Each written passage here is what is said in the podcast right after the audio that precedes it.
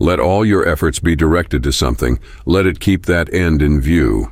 It's not activity that disturbs people, but false conceptions of things that drive them mad. Seneca.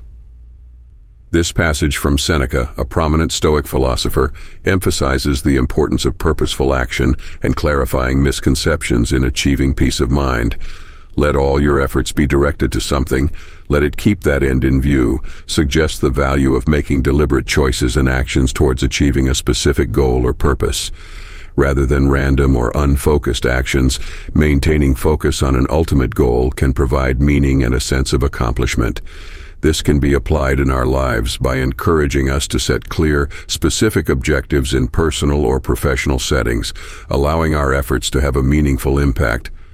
The second part of the passage, it's not activity that disturbs people, but false conceptions of things that drive them mad, highlights the idea that it's not the workload or tasks that trouble people, but rather misunderstandings, misconceptions, or false beliefs.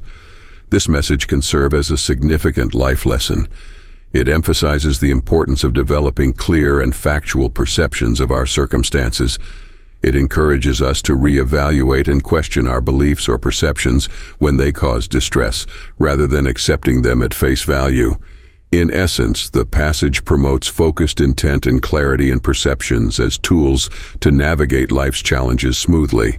It teaches us that purposeful action and accurate understanding can foster peace and satisfaction.